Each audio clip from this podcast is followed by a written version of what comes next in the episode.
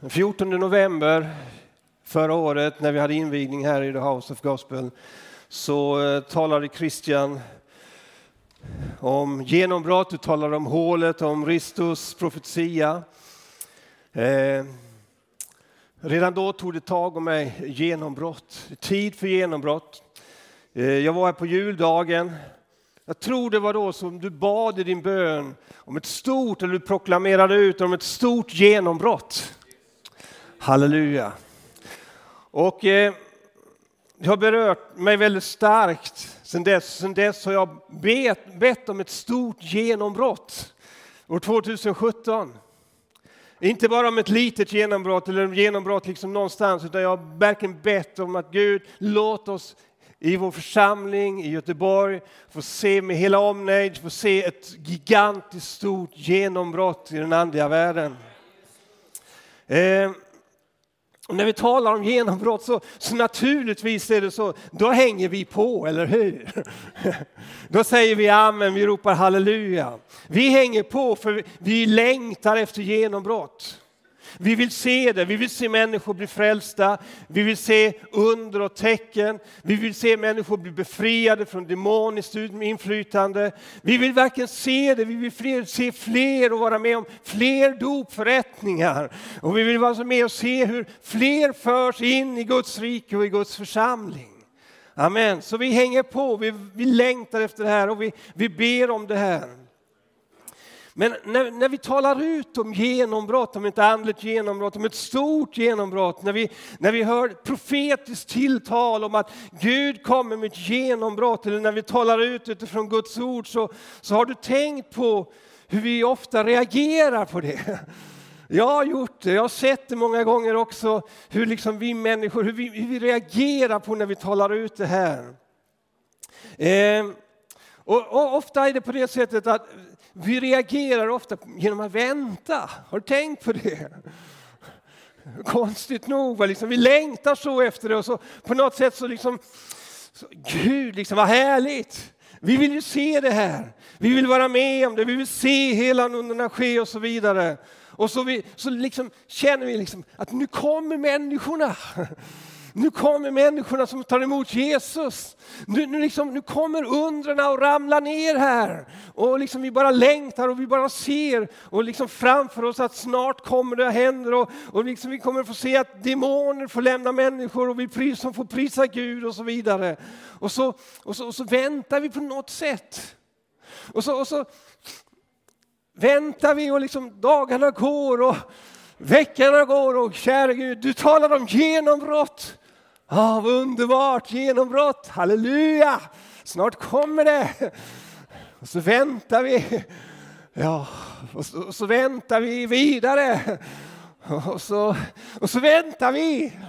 Och vi försöker uppmuntra varandra, och så vänta bara, du kommer snart Så väntar vi, ja, och så väntar vi vidare.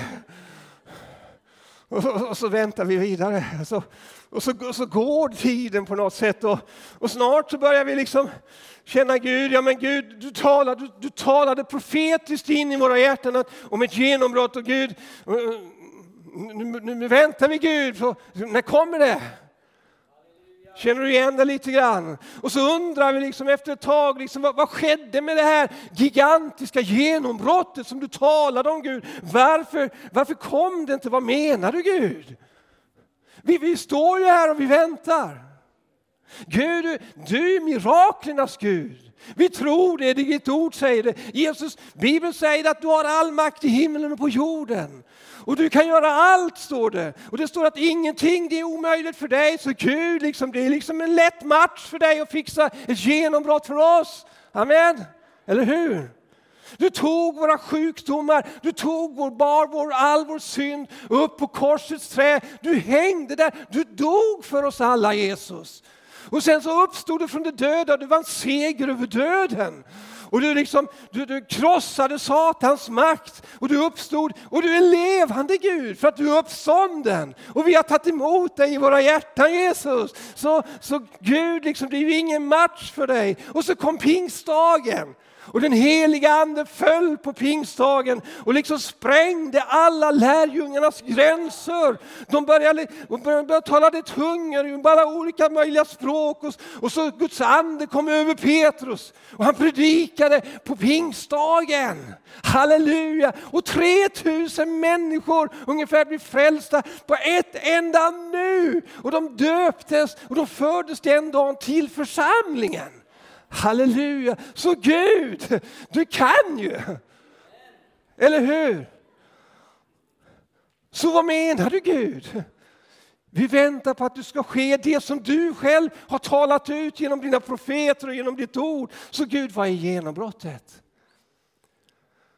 Och mina vänner, det är därför jag ska tala om genombrott idag.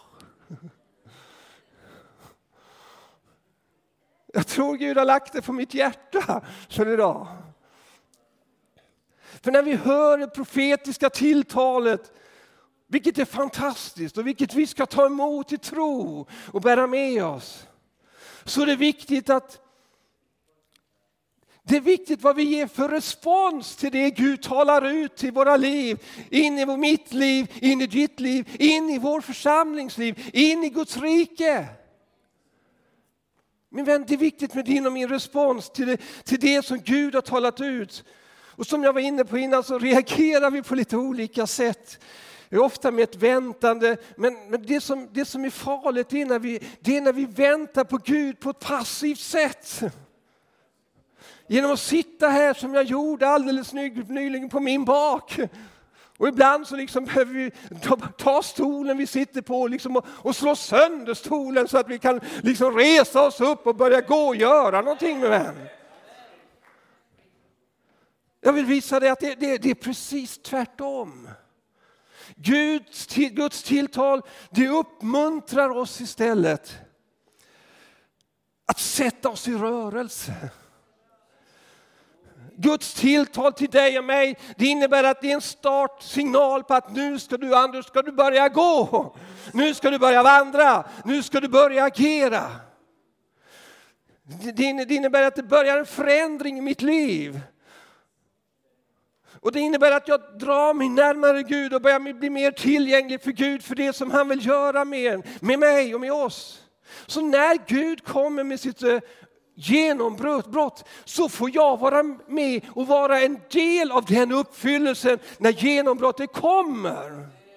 Och du förstår att det finns många som man kan se genombrott. Jag kan åka till en annan plats och konstatera här har skett ett fantastiskt genombrott. Jag kan åka världen över och se genombrott som har skett. Men det innebär inte att jag är en del av det som händer. Utan jag kan stå som åskådare och se på genombrott. Och det är inte det Gud vill med dig och mig, min vän. Utan Gud vill att du och jag ska vara en del i det genombrottet som han vill ge oss här och nu. Detta året som ligger framför. Så ett stort genombrott 2017, det handlar till 100% om din och min respons till det Gud har sagt, min vän. Och det börjar med att jag själv är villig att förändra mitt liv. Att jag själv är villig att liksom börja söka mig närmare Gud. Det handlar om att vi som församling är beredda att börja förändra våra liv. Så att Gud kan komma mitt ibland oss med genombrottet som vi önskar. Vad är ett genombrott för någonting? Hur definierar vi genombrott? Vi använder ofta ordet när det sker ett genombrott, till exempel ett medicinskt genombrott när det handlar om att bota en sjukdom. Eller vi använder ordet genombrott när det sker ett genombrott i förhandlingar mellan olika parter och plötsligt så liksom får man en lösning. Vi använder ordet genombrott till exempel när en idrottsstjärna har kämpat i många år och liksom inte fått så speciellt bra resultat. Men plötsligt händer någonting och han står på prispallen. Ett genombrott. Vi använder det på så många olika sätt. Andra ord för genombrott är genombrytning, genomslag, att bryta igenom, succé och så vidare. Men ordet från början användes oftast i militära sammanhang när det handlar om att man bröt igenom fiendens frontlinje. Så det liksom genombrottet kom när liksom vi bröt igenom fiendens frontlinje och kom in i en ny situation, liksom kriget.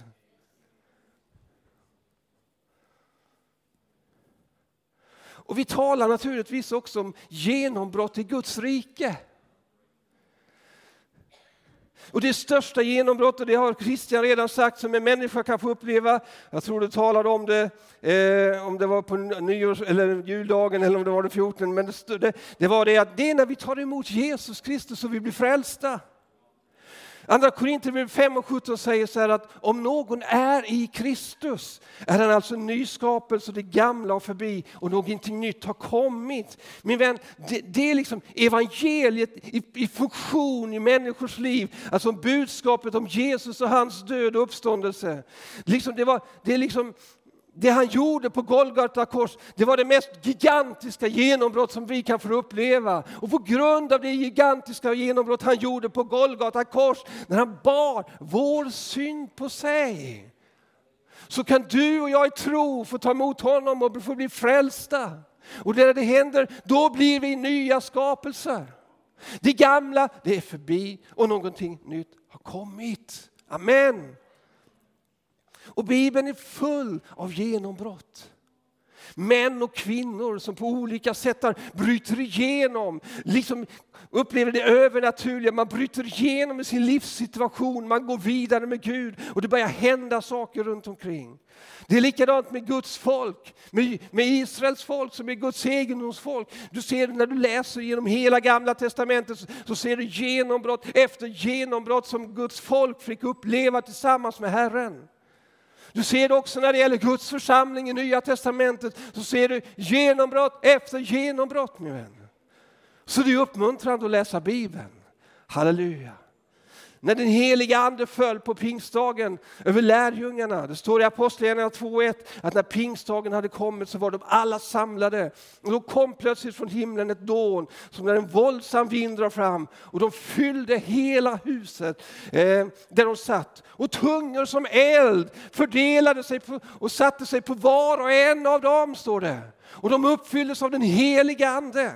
Och började tala främmande språk. Allt eftersom anden ingav dem att tala. Det här, min vän, det var ett absolut genombrott i lärjungarnas liv.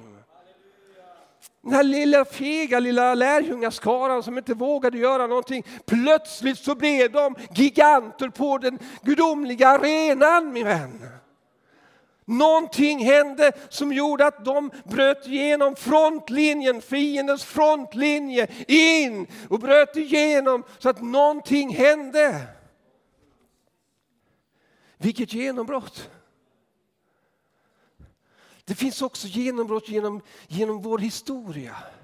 Efter att Jesus har lämnat oss, efter pingstdagen, genom århundraden som har gått, så finns det en mängd exempel i historien på andliga genombrott, min vän. Och jag vill bara visa dig några som har fått betytt mycket för vår tid och för vår tid, den andliga situationen i vår tid, den vi lever i. Och jag vill bara nämna några som har påverkat då den moderna tidens kristenhet. Och den första jag vill visa på dig, den väckelsen i Wales. Det var 1904. Det var ett mäktigt utgjutande av den heliga ande. Och det bidrog till att liksom hela världens andliga temperatur stegrade sig på något fantastiskt sätt. Det var ett katastrofalt andligt klimat i Wales på den tiden. Människor, de söp. Man var våldsamma, det var en brottslighet, det var mord, det var stöld. Man tog inte hand om sina familjer. Utan man gick direkt ifrån gruvorna i Wales, rakt in på pubben och bara söp bort varenda öre. Det var ett elände, min vän. Och det blev bara värre och värre hela tiden. Och det var en gruvarbetares son som själv arbetade och hjälpte sin pappa i gruvan. Han hette Evan Roberts. Och han tillsammans med andra, hans kamrat Sydney Evans, de blev Guds starka redskap för väckelsen i Wales. Och det var fantastiskt, liksom andens våg, den bara svepte liksom gång på gång över hela landet och påverkade tusentals och miljontals människor. Gruvarbetarna, de blev frälsta. Och du vet att innan gruvarbetarna hade blivit frälsta så svor de som borstbindare. Och när de liksom skulle ge order till hästarna och kommandon till hästarna så svor de. Så det enda liksom hästarna nere i gruvan kände igen, det var svordomar. Så när gruvarbetarna blev frälsta så slutar de svära. Och då funkar inte jobbet längre, för de fattar inte kommandona längre. Så det innebär att man fick ta upp hästarna ur gruvorna och så fick man dressera om hästarna så att de skulle förstå de nya frälsta, så att de kunde utföra sitt arbete nere i gruvorna. Amen. Fäder som jobbade i gruvorna började, istället för att supa, började ta hem pengarna till sina familjer. Pubbar fick stänga igen och det fick bli möteslokaler istället, för att människor hade blivit frälsta. Man fick stänga igen spelhålorna. Och familjerna, de liksom började må bra. Och du vet att människor började sköta sig. Så att det påverkade hela landets ekonomi till det positiva på grund av att så många människor hade blivit frälst och började sköta sin ekonomi och började ta hand om sina familjer, så att ekonomin påverkats i hela landet, min vän. Vilket genombrott. Och människor från hela världen åkte till Wales för att uppleva vad det var som hände där. Och fick uppleva den heliga andes eld och kraft i sina liv. Och så åkte man tillbaka hem till sina länder. Och elden, den spreds, min vän. Halleluja. Och du vet, det här bara... Evan Roberts, han var bara 26 år gammal när det här hände och när han fick vara med om detta. En sån som Sydney Evans, han var 20 år gammal. Och Evans syster, hon var bara 16 år. Hon fick betyda enormt mycket för den här väckelsen, min vän. Och man hade kvinnor att sjunga i de olika mötena. De var bara mellan 18 och 22 år. Det var unga människor som var fyllda av den heliga ande. Och det kom liksom såna här fina predikanter över världen som liksom hade förstod sig på och hade teologiska grejer. Och så kom man dit och så satt man häpna och tysta inför den heliga andes närvaro. Och man blev totalt förvandlad, men halleluja.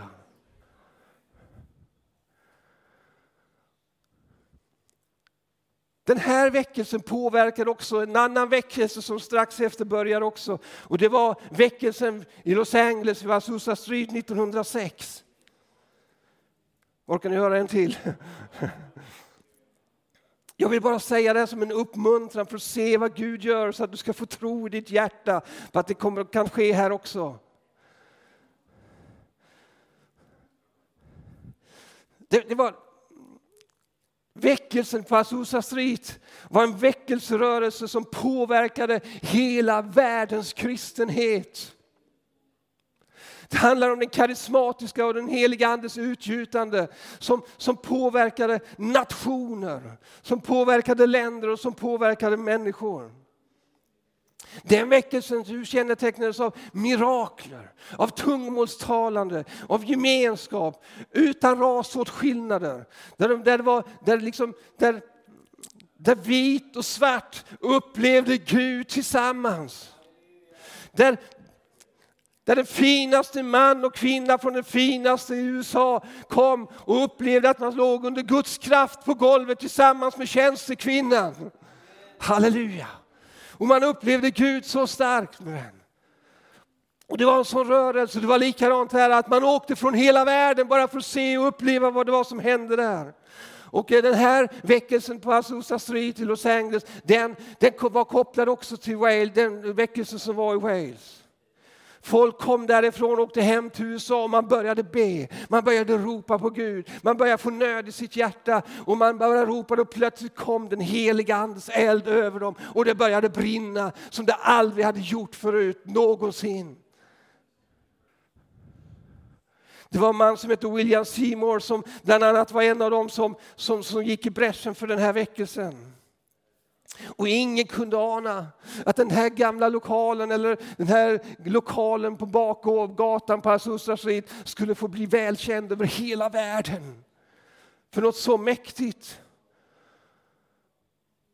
Och snart spreds väckelsen över hela världen. Och inom 2 års tid i Nordamerika så räknade man med att de samhällen som var över 3000 invånare, varje samhälle i hela Nordamerika hade en anduppfylld församling som var planterad eller som hade växt upp på den platsen. Över hela Nordamerika på 2 år, min vän.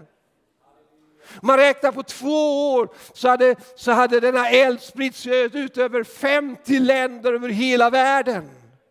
Och en av dem, den kom till Norden. Den kom till Norge genom en man som heter T. B. Barrett. Som upplevde den heliga andes dop och eld i sig. Och så stod han i Oslo, i möteslokalen. Och så skulle han börja predika och tala om vad han hade upplevt. Men han kunde inte säga ett ord. Utan han bara stod och grät rakt upp den farbrorn. Och Guds ande kom över hela lokalen, över människor som var samlade. Och så började brinna en eld i Norge också, min vän.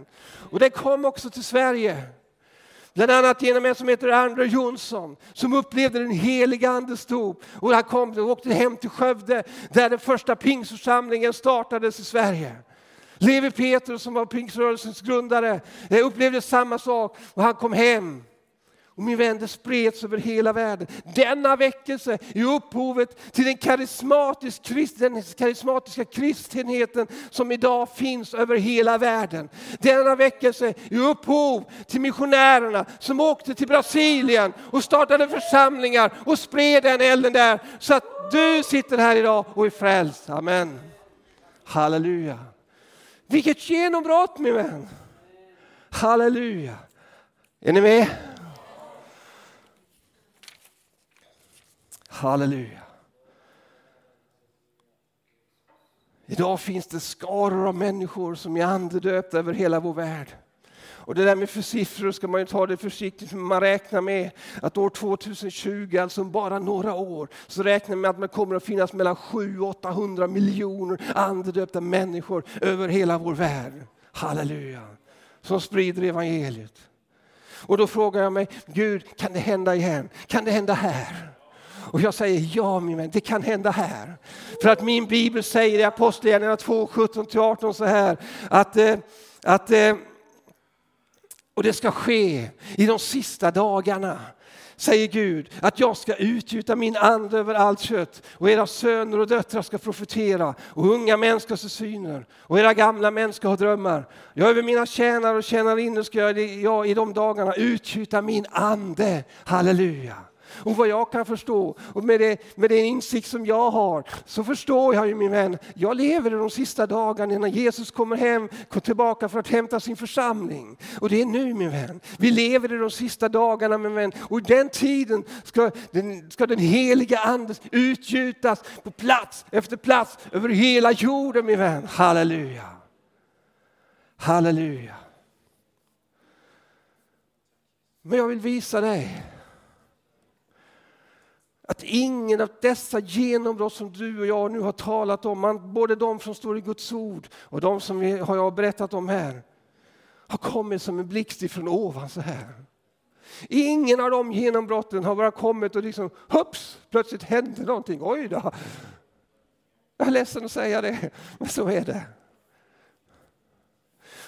Vilken väckelse, vilket genombrott du än tittar på, min vän, över hela världen i Guds ord, så har det föregåtts av människor som har upplevt nöd i sina hjärtan. Människor som har fått en längtan. Människor som har börjat ropa till Gud om förändring. Människor som har varit beredda att offra sig, ge sina liv.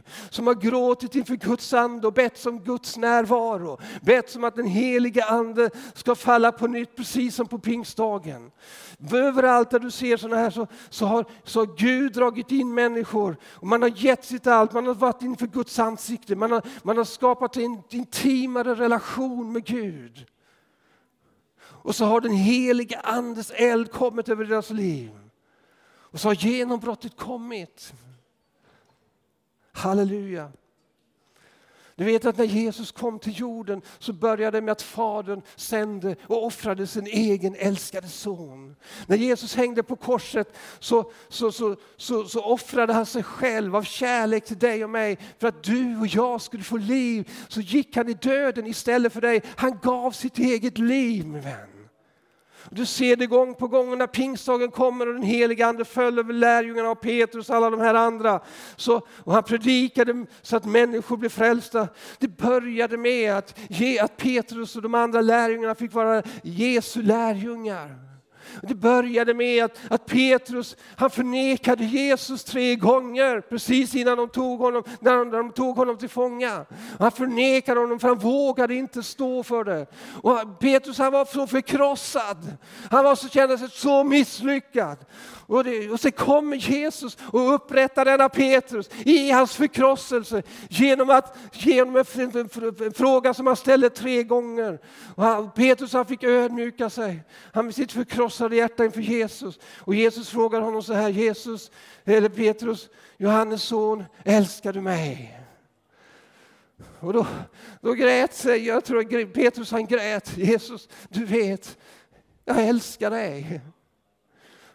Och så säger Jesus igen: Petrus, Johannes son, älskar du mig? Och Petrus, han blir ännu mer förtvivlad. Du bara vet det, Jesus, jag vet. Jag är förkrossad. Men jag ödmjukar mig inför dig, Jesus. Jag vill följa dig av hela mitt liv. Du vet, jag älskar dig av hela mitt hjärta. Du har dig så kär, Jesus. Och än en gång så säger Jesus till honom: Petrus, Johannes son, älskar du mig? Och då är han nog fullständigt krossad alltså. Och han säger: Jesus, du vet, jag älskar dig. Jag har dig så kär. Så bara ger Gud honom sin kallelse rakt in för fortsättningen av hans liv i den stunden.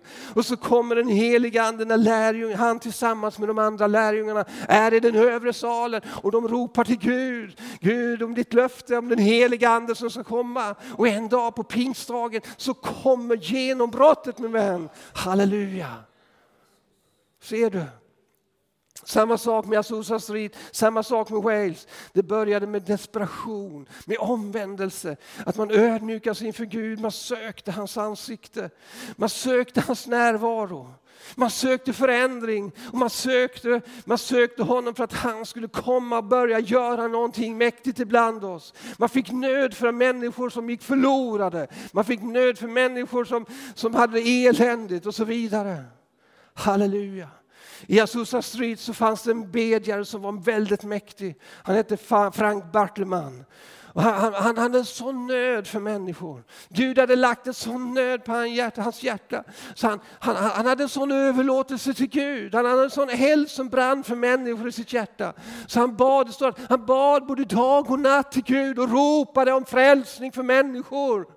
Och han var så överlåten åt en Gud så att hans fru och hans familj och hans vänner blev oroliga för honom och sa: ska du inte lugna ner dig lite, sa de. Och liksom ta det lite lugnare. Nej, sa han, jag dör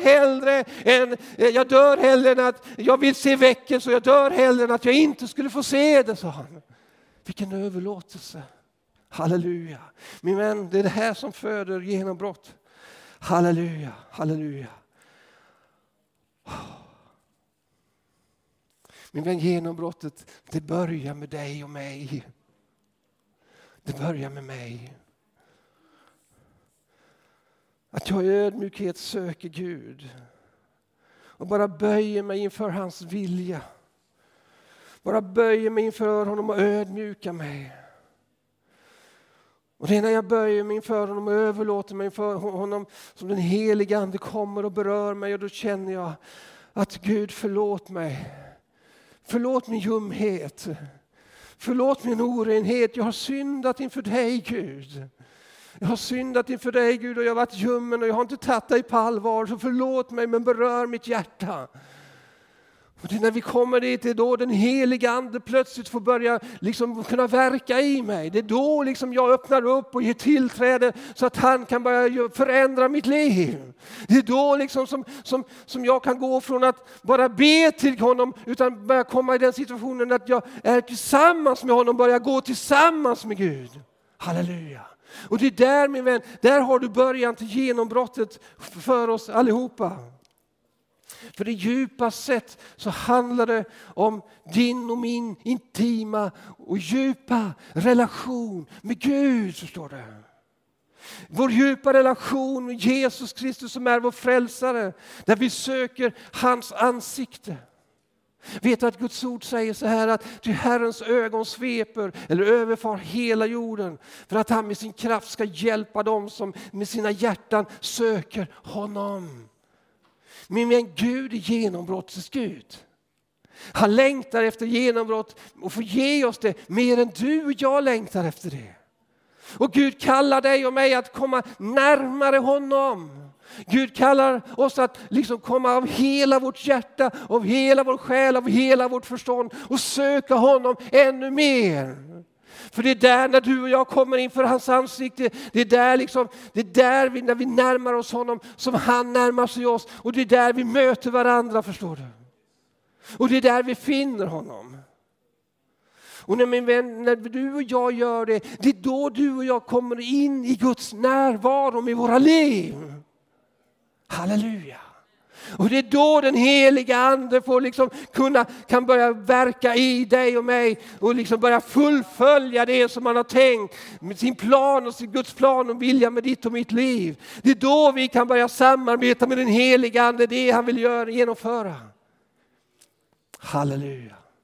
Att inte bara gå till Gud. Utan att börja gå med Gud. Det är stor skillnad, min vän. Och Gud vill att du och jag, han vill flytta oss i ett läge där du och jag blir disponibla för honom så vi kan börja gå med Gud. Och min vän, det är där du har genombrottet i ditt liv. Halleluja. Står i Apostlagärningarna 3:8. Vinden blåser vart den vill.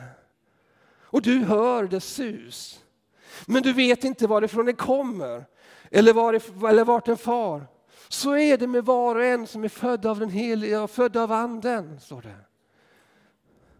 Det handlar alltså om att komma in i intim, djup relation med Fader, Son och den helige ande. Och där i den relationen med honom så förändras du, min vän. Och du börjar bli andligt känslig för det gudomliga och för det Gud vill göra. Du börjar bli känslig i din ande. Guds ande kopplar med din ande. Och du börjar börja känna av den heliga ande i ditt liv. Och du börjar känna igen den. Och du plötsligt är det så börjar du känna igen att det här är den heliga ande. Och då har du ställt sig i en position där du kan känna av den heliga andes vind. Du styr inte den heliga ande. Du talar inte om för honom jag ska göra, men du har ställt dig i en situation, i en position där du sätter upp dina andliga segel och säger Gud, låt din vilja ske, jag är med dig, använd mig, bruka mig, och så kommer den heliga andens vind och så bara far du med, min vän. Halleluja. Det är det som är genombrott i ditt och mitt liv, min vän. Vet du, nu har tiden gått, känner jag. Vet du att det krävs 2 stycken för att en kvinna ska kunna bli gravid? Har du tänkt på det? Ibland så försöker vi göra oss gravida själva som kristna. Vi försöker att föda fram sånt som vi själva längtar efter. Sådana de ambitioner som vi själva har. Och vi försöker bli havande och föda fram sånt som inte Gud. Min vän, det krävs 2. Och när du lever i intimitet med Gud och du är öppen för den heliga andes närvaro i ditt liv, min vän, då kommer precis som den heliga ande befruktade Maria, så precis kommer den heliga ande och befrukta dig, min vän. Så att du börjar, det händer någonting, en skapelse, det händer någonting som Gud vill föra fram. Och då blir du havande, min vän. Och då är du med och då får du säga vad du vill. Är man gravid så är man gravid. Då är det bara för dig att hänga med, min vän. Men när det är en sak så kommer du få vara med att du kommer du få vara med och föda fram miraklet. Föda fram förändringen. Föda fram genombrottet, min vän. Halleluja. Jag tänkte på Mose. När han var ute och vaktade fåren. Jetro. Svärfaderns får. Jetro som han hette. Så den här dagen så gick han lite längre än han brukade gå. Han gick bort till Horebs berg. Som var Guds berg. Men när han var ute där så plötsligt så fick han se en brinnande buske. Och han tänkte, wow! en buske, den brinner och den brinner inte upp. Och han blev så intresserad av den här busken så han drog sig närmare busken för han ville se hur det här verkligen skulle fungera. Och när han var på väg och skulle närma sig busken för att titta ännu närmare så talade Gud till honom som var i busken. Och så sa Mose, ja, jag är här. Ta av dig skorna för att där marken du står på, det är helig mark, Mose. Och Mose han tog av sig sina skor och så fortsatte. Min vän, vi älskar många gånger med alla buskar som brinner. Och många gånger så tycker vi om att dansa runt om och hoppa runt om och tycker det är fantastiskt med alla buskar som brinner och där brinner och då är vi där och dansar till. Men min vän, Gud är busken. Gud vill att du ska komma nära busken. Gud vill att du ska ta skorna av dig för han är en helig Gud. Det är en helig mark. Du så. Gud vill att du ska komma in i hans närvaro. För där är han. Förstår du? Halleluja. Så min vän, vägen till genombrott det här året, det går genom dig och mig. Det går genom din och min överlåtelse. Halleluja. Ska teamet komma fram? Lovsångsteamet, varsågoda. Halleluja. Jag vet inte om du står inför en speciell brytpunkt i ditt liv just nu. Jag vet inte hur mycket det här har utmanat dig eller hur mycket det här har uppmanat eller uppmuntrat dig som jag har talat om idag. Men Gud är här. Det har vi känt hela tiden ända sedan vi kom in, eller hur? Guds närvaro är här. Och min vän, Gud söker dig. Och Gud vill att du ska dra dig närmare honom. Gud vill att du ska söka hans ansikte mycket mer. Inte bara hans händer. Ibland så får jag be till förlåtelse Gud. Jag ber för mycket. Många gånger om att Gud gör det. Gud, jag vill att du ska göra det. Gud, jag vill att du ska göra det. Gud, jag vill att du ska hjälpa mig med det. Gud, gör så, si och så. Och jag tror bara Gud han står och suckar på mig när han hör mig ibland. Så att han banar dig och mig. Kom in i min närvaro. Kom in, sök dig närmare mig. Upptäck vem jag är. Börja se mig vem jag är. Jag är en helig Gud. Jag är en så kärleksfull Gud som älskar så mycket. Jag är så full av nåd och barmhärtighet som min vän. Jag vill att du bara drar dig in i min närvaro.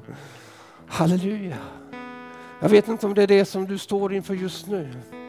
Att bara söka dig närmare Gud. Det kanske viktigaste just nu är inte att du ropar på genombrott. Det kanske viktigaste nu är att du börjar sätta dig i rörelse här mot Gud. Halleluja. Ska vi resa på oss tillsammans?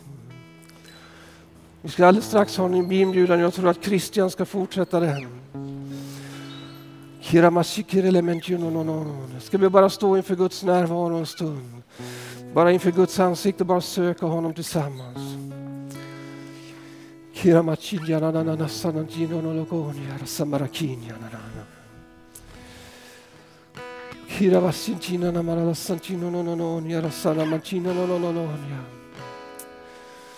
Halleluja, ska vi bara höja upp vår röst och bara lova Herren. Låt det bara få komma ur din ande, bara lova Herren.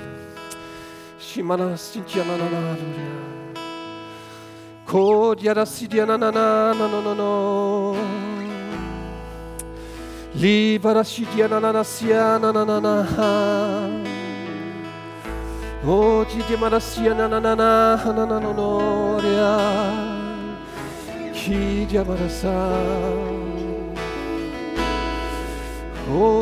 Maralasia, no, no. Lencena Mahanana, Rasiano. Oh, vi prisar dig, Jesus.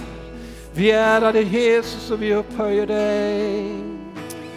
Lemara Santio, no, no, no, dia Santina. Marasilia, nana.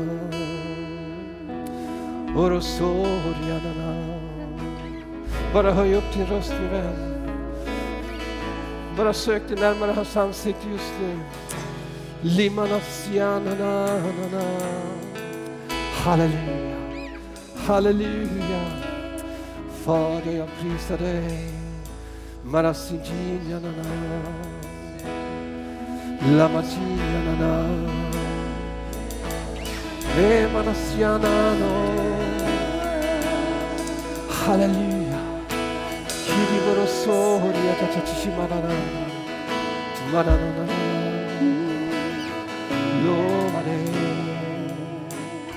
Vi lovar dig, vi prisar dig, halleluja.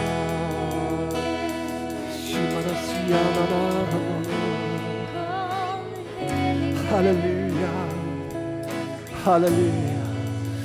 Låt det bara få flöda från djupet, ifrån ditt innersta, från din ande. Upp en lovsång till Gud. Släpp dina hämningar. Bara öppna upp din mun och börja lova Herren. Kirava Santoria. Bara Santana och Jamara Siantro Kon Yarasikitin Kanala. Halleluja. Kirabasidi element Chono Kon Yarala Basitino Nonoria. Ribesitino Nonoria. Jag tror att du också har att du har blivit berörd utav den här längtan och den här förväntan som Anders har förmedlat. Efter det som Gud gör. Så att du också vill säga, jag vill vara med i ditt lag, Gud. Jag vill vara i det genombrott som du gör. Jag vill ge mig till det. Den passiva längtan kan verka så from. Den kan också bli kritisk och tom. Men när vi ödmjukar oss inför Gud och säger, här är jag, använd mig. Eller, den här dagen, jag vet inte om jag har någon morgondag, men den här dagen vill jag ge mig till dig. Då kommer Guds eld att fortsätta brinna i ditt hjärta. Eller så kommer den att tändas på nytt. Bortförklaringar och ursäkter kanske vi kan manipulera människor med. Men inte Gud. Han känner oss. Han vet hur det är. Och när Elias säger det här att vi inte ger den här responsen, så upplever jag att det här är nyckeln. Vi ger responsen. Är det någon som vill ge en respons idag? Någon som öppnat med det? Wow, det här är ju fantastiskt. Vilken närvaro, vilket möte. I församlingens vision så vill vi vara en församling som för in människor i Guds närvaro, i Guds kraft, men också in i hans plan och syfte. Vill du vara med en del av den visionen? I närvaron, i kraften, i syftet. Vi kan stå upp allihop och så ska vi få be tillsammans. Vi kommer ha en liten stund kvar utav mötet. Men vi bara står upp så är vi inför honom. Så frågar du dig själv. Om du brinner för honom. Eller om det har hänt någonting som har kvävt elden. Fråga dig själv. Om du kan ge det till honom i en överlåtelse som ära Gud. Eller om du bara vill hålla upp en fasad för människor som Gud avslöjade redan första stund. Bara lyft en hand med mig, du som vill be en överlåtelsebön tillsammans med mig. Bara lyft en hand. Eller två. Gud, du ser hur många det är som lyfter sina händer just nu. I en överlåtelsebön till dig, Gud, du som känner vårt hjärta. Herre, vi kan inte manipulera dig, inte en stund. Du känner oss och du älskar oss ändå. Halleluja. Du känner oss och du vet hur beroende vi är av helig ande. Du känner oss och du har en plan med våra liv. Och vi får ge oss till dig på nytt. Vi får ge oss till dig på nytt. Och få se att vi är en del utav ett genombrott. För vår församling, men också för våra familjer. För Göteborg, för nationen Sverige, för nationerna. För vi tror att du ska utgjuta din ande över allt kött. Att din profetia uppehålls fortfarande och uppfylls fortfarande. Och vi vill vara en del utav uppfyllandet. Inte bara åskådare, tyckare eller smarta kritiker. Utan en del utav din andes verk nu. Och nu säger jag och amen i ditt hjärta, så säg tack Jesus. Säg hjälp mig helig ande. Jag hör inte, säg hjälp mig helig ande. Fyll mig helig ande. Och led mig, heligande, efter din goda plan. Och jag ger mig till dig. Säg det igen, jag ger mig till dig, heligande, just nu. Amen. Vi ska fortsätta förbönen här. Och du ska få ett tillfälle att bara komma fram. Ska vi be tillsammans? Bara kom fram nu med en gång. Tar vi vara på tiden. Annars så undrar du varför du inte gjorde det när du kommer hem. Och då är det svårt att spola tillbaka tiden. Så bara kom fram. Så söker vi Gud tillsammans. Det är några steg. Men det är en respons som du behöver ge den här dagen. Inte bara för dig själv. Utan för hans rike.